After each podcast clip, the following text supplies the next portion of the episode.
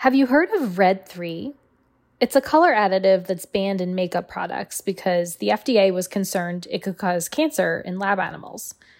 Except it's still used in candy. Candy corn, nerds, peeps, Pez, sweet tarts, and hundreds more contain Red 3. That's why the Center for Science in the Public Interest and prominent scientists are urging the FDA to remove Red 3 from the list of approved color additives in foods, dietary supplements, and oral medicines. That way, you don't have to worry about your Halloween candy in the future. This is Pulse Check. I'm Lauren Gardner. Here are a couple of headlines I'm watching. The group of conservative employers in Texas who challenged Obamacare's requirement that their workers' insurance cover STD testing and HIV prevention drugs are now asking a judge to toss out all preventive care rules going back to 2010. This is important because if the court's ruling is applied nationwide, the national insurance market could be thrown into chaos. And state Medicaid directors are tracking whether the Biden administration will renew the ongoing COVID 19 public health emergency next month.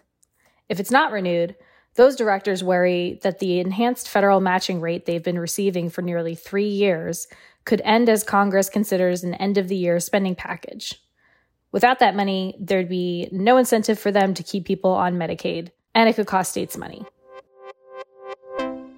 And progressives are testing a new medical debt ballot measure strategy in Arizona.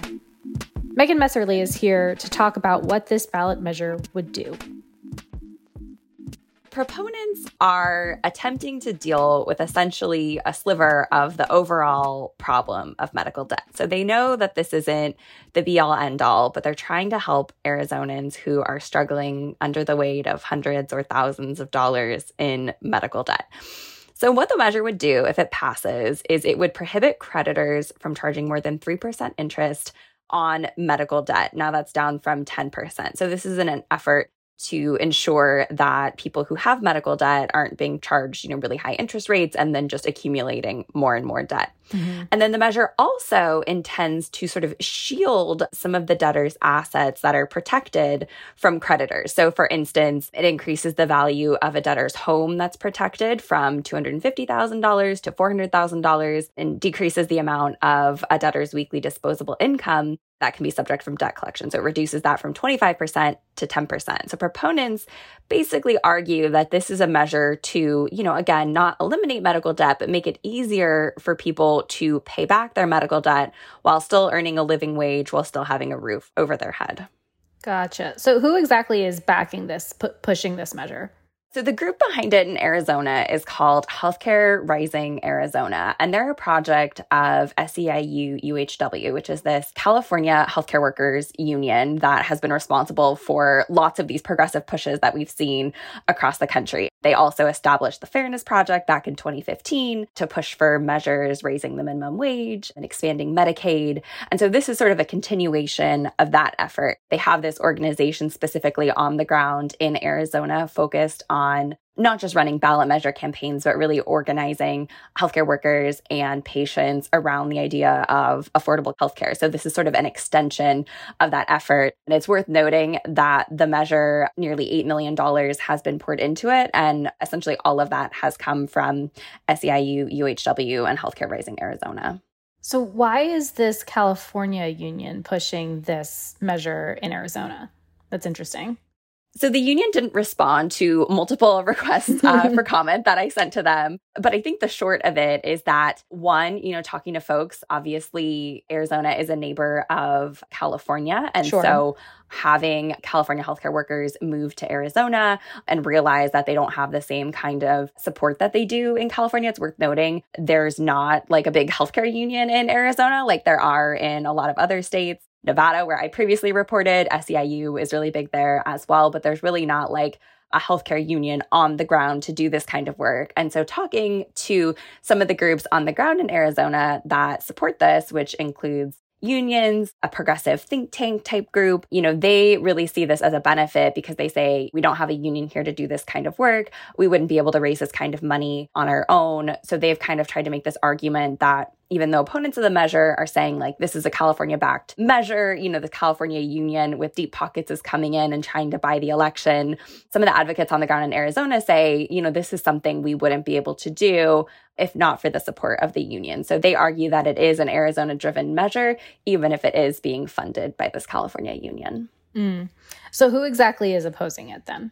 It's really interesting. I was kind of surprised by this, though it kind of makes sense once you get into it. No healthcare groups have come out against the measure. It's hmm. entirely creditors, debt collectors, those types of folks. And right. one of the big reasons that they oppose this measure is because they say it goes too far. They understand their concerns with medical debt, but they sort of say, you know, this doesn't address the problem of medical debt in the first place. It just sort of addresses some of the secondary consequences of people who are dealing with medical debt.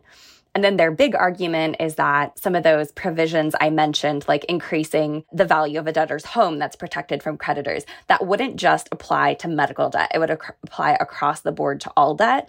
They argue that it's going to have sort of a negative impact on the overall lending market in Arizona, sort of outside of the world of medical debt.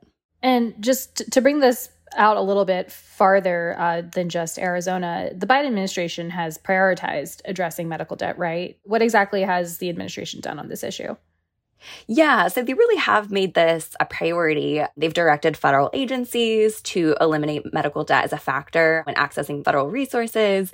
They've streamlined some debt relief for veterans through the VA. They've also targeted uh, debt collectors who try to collect on debt that's already been paid or pose as law enforcement officials. But I think it's worth noting that, sort of similar to these pushes we've seen for the minimum wage, for Medicaid expansion. This is really an attempt by progressives to address some of the issues they see in the wake of one, congressional inaction on some of these issues like medical debt, and two, in the wake of um, many of these primarily red and purple states not acting on these issues. So this is why we're seeing them take this proposal directly to the voters. You know, um, talking to some of these advocates, they say usually at their state legislatures, they're playing defense on some of these issues.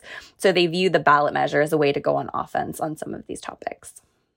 So that brings me to my next question. Is this a one off or is this something you would expect to see get pushed in other states in future election cycles? And in, in specifically, are these red and purple states where this might be more of an issue where uh, state governments aren't, aren't acting? Exactly. Yeah. So the the kind of thought is that, you know, depending on how this ballot measure goes in Arizona, and I will say proponents feel pretty confident about, you know, its chances of passing that they don't want to count their chickens before they've hatched. There's already been interest in several states from groups that have previously worked on some of these other progressive ballot measures to try to replicate this Arizona measure in other states. So I'm thinking states such as Arkansas, Missouri, Oklahoma. These are states where we've seen the Fairness Project come in and support some of these ballot measure efforts. And the sense is that, you know, if this Arizona measure is successful, Arizona really could be the first in, you know, a long line of states to take up this proposal at the ballot box. Well, thank you so much, Megan, for walking through this ballot measure with us. We, we appreciate it. Of course. Thanks for having me. Right now, how do you remember when you or your kid are due for shots?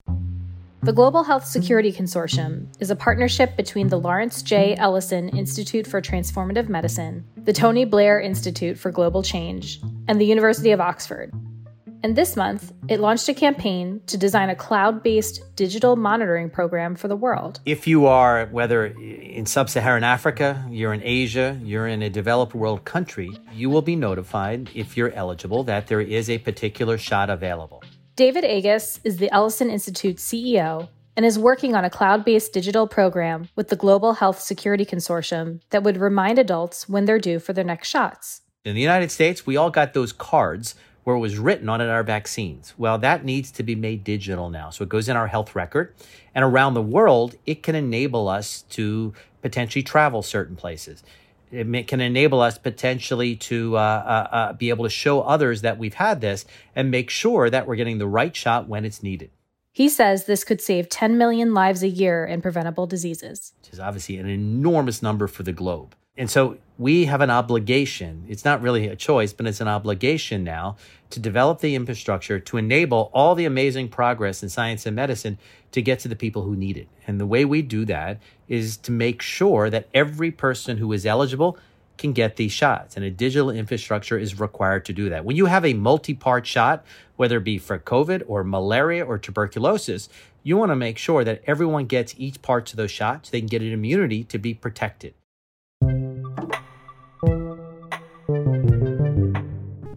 And that's our show. Our music is by the mysterious Breakmaster Cylinder. Annie Rees is our producer. Our healthcare team editors are Eli Reyes, Dan Goldberg, Barbara Van Tyne, Beth Belton, and Sean Zeller. Jenny Ament is the executive producer of audio at Politico.